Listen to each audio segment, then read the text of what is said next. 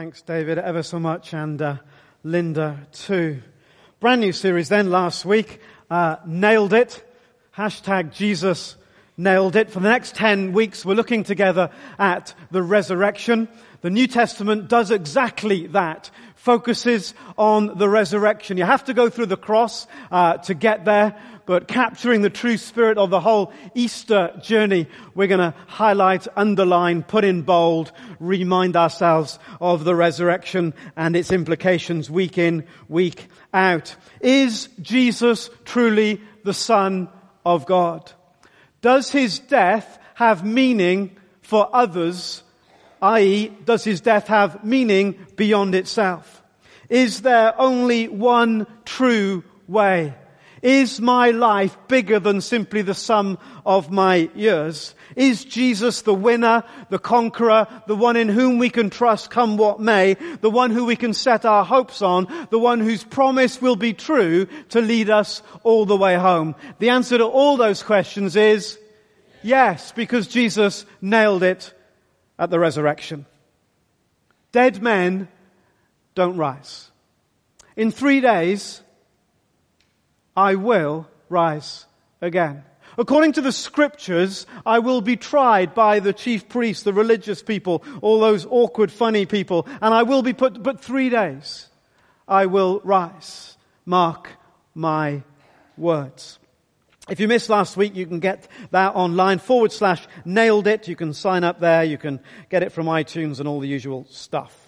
Today, we're going to respond to the invitation that's contained within the resurrection stories. Verse 5 of the chapter that David read for us, the verses that David read to us. The angel said to the women, do not be afraid, for I know that you are looking for Jesus who was crucified.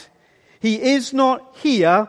He has risen just as he said and the invitation. Come and see the place where they laid him or where he lay. Come and see. Come and look. Come and investigate. Come and explore. Come and check out the evidence. Reflect on the reality that there in that tomb where his body once was laid is now empty. An untold number of people have set about looking at the evidence with the expectation that they would be able to find enough flaws in the whole story in order to disprove the resurrection. A number of those who have embarked on that journey have found themselves overwhelmingly surprised by the evidence for the resurrection. Come and see. Come and look. But beware. Many who have done have been surprised by what they've discovered. If we were to come and look, what might we discover? If we were to examine the evidence this morning, how might we handle it? What are the issues that we might grapple with? What are the thoughts that would go through our minds? Firstly, let's think about the testimony.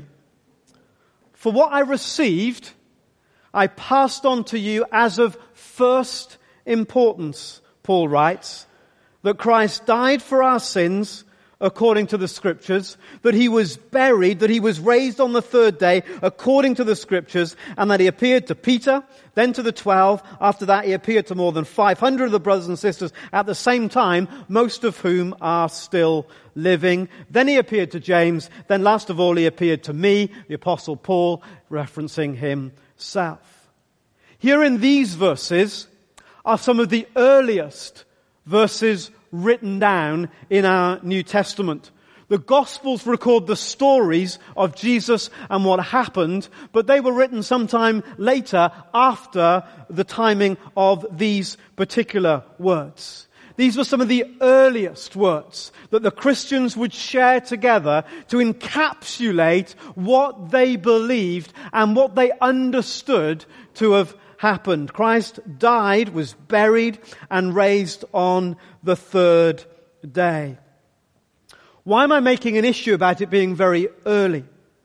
In history, a document's authenticity is often associated with two factors. Several others as well, but take all things being equal just for a moment. The first factor is how close in time to the actual event are the words that we have recorded. And the second factor is the number of manuscripts, the number, the quantity, and therefore the quality of those written words and their nearness to that particular uh, event. Now the New Testament, in terms of authenticity on those normal historical measures, is absolutely off the scale compared to every other documentation. We haven't got time to explore it this morning. I've put some things on my blog that you can see uh, this afternoon. But just as an example, Livy's Roman history, the earliest copy we have is 900 years after the event. And that'll be taught up and down the country like it's a certain amount of reliable fact. Whereas Paul is writing some 20 years after the event, and by AD 130, so within 100 years, we have the manuscripts that we have today. Uh, uh, the, the Roman history, maybe 20 copies, New Testament, 5,000 plus copies. So on, on every kind of conceivable measure, the Bible cannot be swept aside with the kind of culture and suspicion of skepticism that our culture treats it. You can read these history books in school and then you can read the Bible with a certain level of suspicion. That's just not a very intellectual or rigorous way of handling the documents. The earliest attestations, the most reliable sources that we have say that Jesus died, was buried, and on the third day rose again. And you'll notice what Paul says. He says, I've received, what I've received I pass on, an idiom, a Jewish idiom of oral tradition tradition. I'm not just making these words up. I'm passing on these set words because it's important that what we pass on is the reliable truth. And of course, there were no printing press, there was no computers, there was no reading books, there were no uh, ways of mass uh, publication or duplication. So story was passed on verbally and orally, and they were extremely good and careful at it. This was not gossip, but something that was carefully handed down. The third thing about this particular early testimony is that it's a living testimony. Paul says, if you don't believe my words, go and speak to the, well, just about 500 people that have met this risen Jesus. You can go get in your car or your chariot or your helicopter and you can visit them right now. You can check it out with people that have seen him, heard him, touched him, been with him. You don't just have to take my word for it. There is a, a living reality. It's not like there was just one person who had suffered with some Alzheimer's type disease for ages who was perpetuating this myth. But you can check it out. You can talk to reasonable people from different walks of life and you can ask them their opinion on this. And fourthly, it's a consistent testimony. Because when those gospels did get written and different people wrote them from different backgrounds, they wrote those four stories with different purposes in mind. They would have known these early traditions that Paul refers to in 1 Corinthians. But none of the gospel writers feel it necessary to harness all the evidence for the empty tomb as if somehow they were trying to convince people. Why? What's the most likely understanding? Because amongst the people of the day, it was popularly understood. It wasn't, didn't need to be defended that there was an empty tomb and the Christians claim that Jesus was alive marshalling evidence became unnecessary. So the Gospels don't mention that he happened to meet 500 people, although they do mention different groups of people that Jesus met, which would have been part of those 500. Dr. John Drane, some of you will read some of his works, writes, by itself, the fact of an empty grave would prove nothing except that Jesus' body was not there. Without the empty grave, the visions would prove nothing objective, though they might tell us something about the psychology of the disciples. But the combination of the two facts, if they are indeed correct, could be strong evidence in support of the claim that Jesus was alive. So you can't dismiss the records easily. In fact, historians of all kinds of persuasions are persuaded about the authenticity of the early documents. And fifthly, it's a genuine testimony. Why do I say it's a genuine testimony? Because there are strange things going on in it. The women finding the empty tomb is very strange in that particular culture and context. And we talked about that last week. The way the disciples themselves are portrayed as being somewhat uh, uh, hopeless, to be honest, when it came to believing what Jesus had said about the resurrection. There is nothing in the story that leads us to believe that the disciples themselves thought that Jesus would come back to life. In fact, they're portrayed as startled and frightened and full of doubt. It's a genuine account of the reality of what these people went through. When you present yourself, the temptation is to improve yourself a little bit. When you present yourself this morning, you put some makeup on to improve yourself a little bit. Men ironed your shirt. Maybe not. Improve yourself a little bit. But it all hangs out in these gospel stories. It's all messy and embarrassing and shame filled and awkward. Real events, a genuine testimony. Matthew 28 always surprises me with the genuineness of the testimony. The eleven disciples went to Galilee to the mountains where Jesus had told them. When they saw him, they worshipped him. And then what you expect to read is the Great Commission. And some of them doubted. What a bunch of losers. Unless it's true unless it's real, unless it's human experience, unless that's what happened.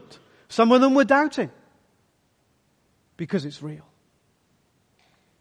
We thought about the testimony, the written record, but maybe the most powerful testimony is not the written record, but the lived out record, the testimony, now the transformation of those first disciples. What is the explanation for the transformation that so obviously took place in those early disciples' lives. We have to face the indisputable fact that a thoroughly disheartened band of disciples who were utterly depressed, totally disillusioned, and smashed by Jesus' death, believing that there was no hope, believing that they'd made a fools of themselves, giving up everything for Jesus, we have to face the undeniable fact that something happened that took them from there into a band of courageous, fearless, dedicated, purposeful, intentional filled band proclaiming the resurrection to the ends of the earth. Their living testimony the way that they behaved, the things that they went on to do, is a living testimony to the resurrection of Jesus. The first sermon at Pentecost was all about the resurrection. It was all about the way, the reality of Jesus, whom you crucified and God raised to life. It's all about Him. We are here in this space, in, in that courtyard outside Jerusalem, because of him. That's what Peter was saying in that first sermon. Michael Green writes the church, beginning from a handful of uneducated fishermen and tax gatherers, swept across the whole known world in the next 300 years. It's a perfectly amazing story of peaceful revolution that has no parallel in the history of the world. It came about because Christians were able to say to inquirers, Jesus did not only die for you, He's alive. You can meet him and discover for yourself the reality we are talking about. They did and joined the church. And the church born from that Easter grave spread everywhere. The transformation of those disciples, a living testimony. But not just those disciples, so many other disciples as well. As Paul would say, I am one of the other disciples. I, I dedicated my life to persecuting Christians, to uh, eradicating Christianity from my nation, and I met the risen Jesus. And he goes on to explain how he was so opposed to Christianity, how he was so opposed to the resurrection and all that those first disciples were saying, that he'd set the whole course of his life to be against them. And the power of the resurrection was that his life would be completely and utterly turned around. Nicky Gumbel writes, countless millions of people down the ages have experienced the risen Jesus Christ. People from every color, race, tribe, continent, and nationality. They come from different economic, social, and intellectual backgrounds, yet they all unite in a common experience of the risen Christ. So what is it that created that transformation in those first disciples? And what is it that causes that transformation, the ripples of which are still going out to this day from that Palestinian grave? Thirdly, testimony, transformation. What about the theories about what is supposed to have really happened? There are lots of different theories. When the chief priests had met with the elders and devised a plan, they gave the soldiers a large sum of money, telling them, you are to say, his disciples came during the night and stole him away while we were asleep.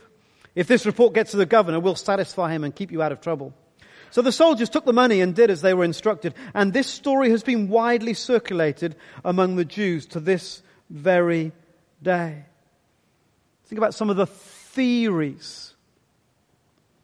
See how strong those theories are. See how we might understand them in the light of what's happened to those first uh, disciples. First theory is this one there that was perpetuated the disciples stole the body. All kinds of problems with the notion that the disciples stole the body. It seems psychologically improbable. The disciples were totally fearful and defeated.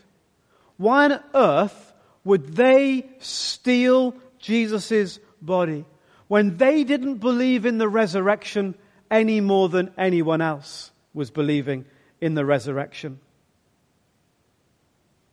Kreeft and Tacelli, two apologists, write these words The change in their lives, the disciples, from fear to faith, despair to confidence, confusion to certitude, runaway cowardice to steadfast boldness under threat and persecution, not only proves their sincerity, but testifies to some powerful cause of it. Can a lie cause such transformation in the human heart. And if they did set about a conspiracy theory, which people do, let's face it, conspiracies are all the rage, what was the motive? I would suggest there was no motive for the disciples to steal the body. People lie in order to gain something. For the disciples lie, they were hated, scorned, persecuted, excommunicated, tortured, exiled, crucified, boiled alive, roasted, beheaded, disemboweled, and fed to lions. Those are the perks of the conspiracy that they stole the body of Jesus. Some of these things take a lot more faith than the resurrection itself.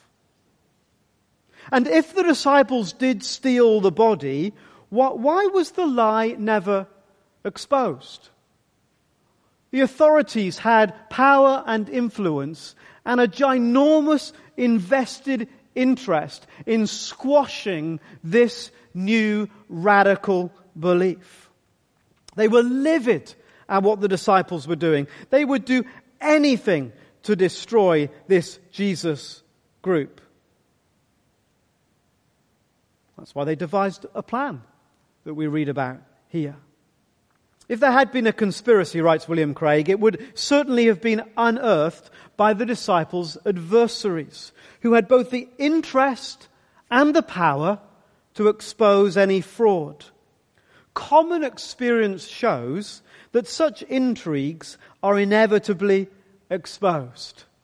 Given time, the truth, in other words, comes out.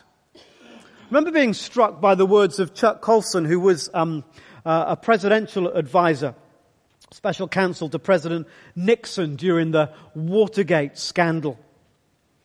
Uh, and he commented, thinking about the resurrection, how once the scandal was under the spotlight, people very quickly began to capitulate. The, the truth very quickly began to emerge as the squeeze was applied to the people involved. He says, I know how impossible it is for a group of people, even the most powerful people in the world, to maintain a lie. The Watergate cover-up lasted only a few weeks before the first conspirators broke and turned state's evidence. As soon as pressure mounted and the Watergate conspirators realized that they could be punished, they broke. Yet in contrast, not even one of Jesus' disciples, even though they faced horrendous persecution and death, renounced belief in the resurrection. In other words, history tells us that when the squeeze gets applied, the truth comes out. The disciples had some squeeze, didn't they? Crucifixion, beheading, crucified upside down, boiled alive. they lost everything for this Jesus and his story of resurrection. Two other final thoughts about the disciples stealing the body. We know that the tomb uh, was guarded.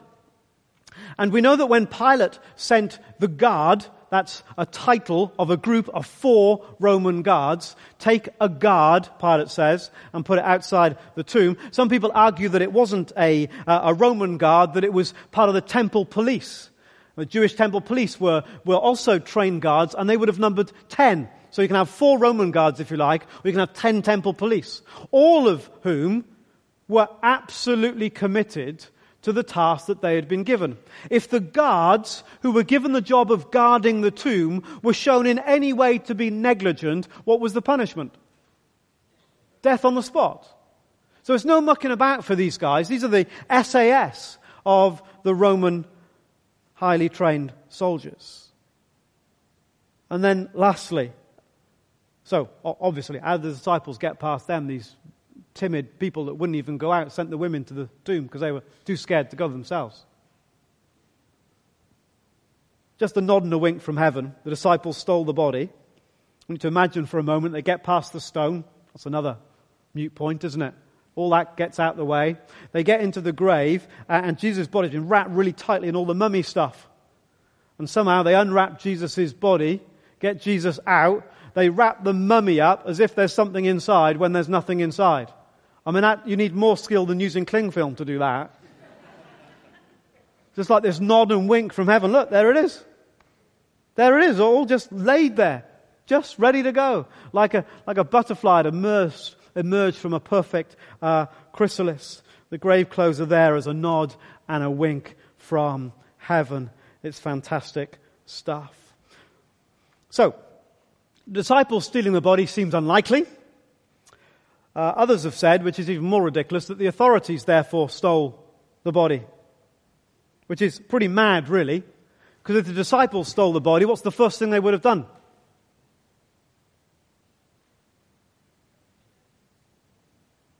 Okay, the disciples of, uh, the authorities have got the body, yeah? Just get into this. This is Spectre Clouseau stuff. They've got the body, okay? And then over here there's a band of weirdos that these guys hate saying, he's alive, he's alive. What are they going to do? Here he is. Here he is. No, no, no. Here he is.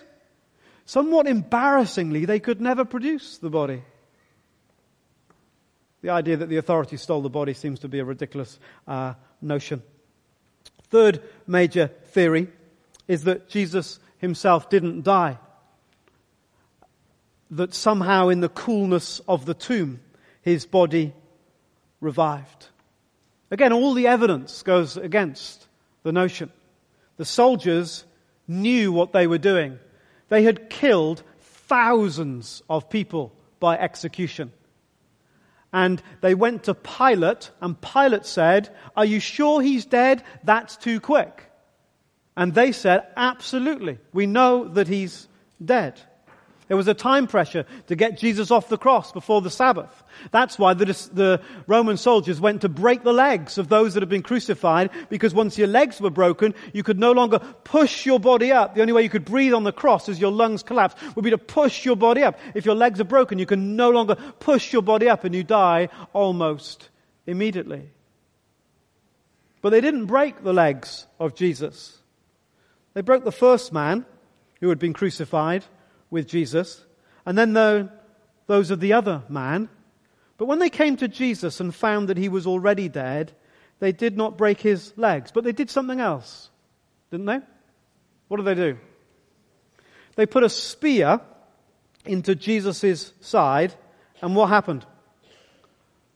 Blood and water flowed out. John, who was there, is writing down what he sees. He doesn't understand the medical significance that we would apply to that today, where the spear goes up under the side towards the rib cage and around the heart. The blood and water as a sign that the person was dead. John just writes what he sees, but we understand a deeper meaning. But anyway, did that really happen? Again, the grave clothes would have suffocated Jesus. Jesus, we know, was scourged. No one disputes that. He was giving lashings on his back, which ripped the skin off his back so that people's bowels and intestines and organs could be seen. Many men died simply because of those floggings. So having suffered the torture of the floggings that would have rendered his body completely incapable of any strength, then being crucified, he's put in a grave in which he wriggles out of the grave clothes, rolls back the stone, overpowers the guard, and slips away naked into the night without anybody noticing. It takes more faith than the resurrection. You have, you have to have more belief in filling in the gaps than you do in believing what the scriptures have to say. And in any case, a half dead, staggering sick man who has just had a narrow escape is not usually worshipped fearlessly as divine Lord and conqueror of death. It seems most unlikely. Why the transformation of the disciples? If Jesus had crawled back in at the dead of night, barely alive. The fifth theory Jesus didn't actually die. Fifth one is that all the people that saw him, including the 500, they were all hallucinating. They were all seeing something in their mind's eye that wasn't true in reality. Well, people do hallucinate.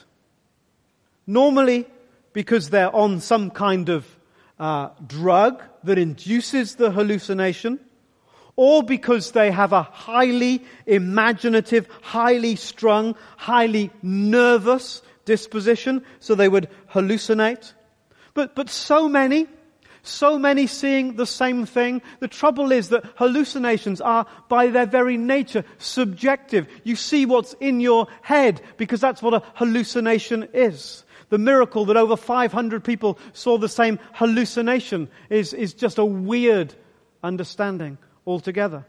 And hallucinations cannot be touched. See, come and touch. Come and see the marks on my hands. Hallucinations, you can't actually eat stuff like come and have breakfast. You know, you don't, you don't dream of a big feast and then wake up full, do you? You dream of a big feast and wake up hungry. So as challenging and as disturbing remember last week, as inconvenient to our worldview, as awkward as it is, as utterly ridiculous and absurd, we might regard it, although in churches we're very familiar with it, we are left after the testimonies and after the transformed lives and after the theories, we are left seemingly with the truth. If you declare with your mouth Jesus is Lord and believe in your heart that God raised him from the dead, you will be saved. The resurrection of Jesus, a factual reality. The resurrection of Jesus making our Christian faith utterly distinct from every other world religion, faith, or creed. Completely distinct. No other faith or creed or religion or way of life roots its beginnings in the reality of a person who died and claims to come back to life again. I made that point once in something I was writing that went out around um, the streets here. And I had one of those moments uh, when I thought I was going to be physically injured. It's only happened a couple of times in, in my time here. Once was at a trustees meeting. No, I'm just joking about that. and this guy was absolutely furious that I should talk about Jesus being different from everybody else. The reason he's furious is because it, it forces each one of us to think about it. And it's unpopular and it's awkward to be uh, bold about it and to be inclusive and embracing as our society encourages us to be. And there's a lot of good about that, but an awful lot of undermining about that also. Because Jesus didn't leave us in a position to go, well, maybe, maybe not, take it or I won't, as we talked about last time. And, and at the very base level, there is no other. In fact, from people of other faiths and religions, there's a lot more respect because they recognize that what we're talking about is at least distinct and different from anything everywhere else. The simple faith of the Christian, George Hansen writes, who believes in the resurrection is nothing compared to the credulity of the skeptic who will accept the wildest and most improbable romances rather than admit the plain witness of historical certainties. The difficulties may be great, but the absurdities of unbelief are even greater. When Jesus rose from the dead, he nailed it. He nailed it. He nailed it. And as the gospel writers would write, and as the letters in the New Testament, I write these things that you might be certain. That phrase comes. We say these things today that we might be certain. That we might know the truth, and the truth will set us free. Work out your truth if you'd like to. Work out from the evidence why you think what you think. But it's way too important to put it off what you think to another day, another week, another month, another year. Because if it's true, everything. If it's false, then let's silently stand up, head for the door, and would the last person be kind enough just to switch off the light? The stakes are that high, and maybe higher still, because he said, If you believe in me, there are many rooms in my Father's house.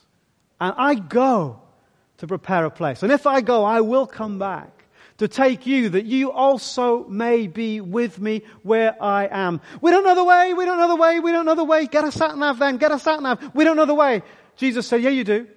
I, Jesus, the person, I am the way, the truth, and the life. No one comes to the Father except through me. Nailed it. Nailed it. Let's pray.